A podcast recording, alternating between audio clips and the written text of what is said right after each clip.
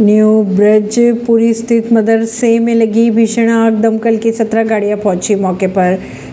कई gas cylinder फटे। कल के अधिकारियों के अनुसार गली संकरी होने के कारण राहत कार्य में परेशानी का सामना करना पड़ रहा है। दिल्ली के न्यू ब्रजपुरी इलाके में आग लगने की सूचना, जैसे ही दमकल विभाग को मिली, आग पर काबू पाने के लिए सत्रह दमकल की गाड़ियों को भेजा गया। दमकल के अधिकारियों के अनुसार गली संक्रिय होने के कारण राहत कार्य में परेशानी का सामना करना पड़ रहा है।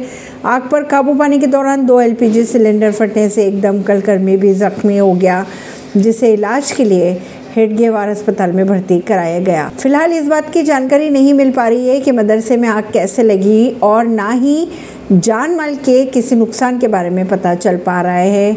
खबरों की अगर माने तो कहा यह जा रहा है कि यहाँ करीब सौ लड़कियाँ रहती थी जिसे वक्त रहते सुरक्षित बाहर निकाल लिया गया। ऐसी ही खबरों को जानने के लिए जुड़े रहिए जनता सरिश्ता पॉडकास्ट से। परवीन दिल्ली से।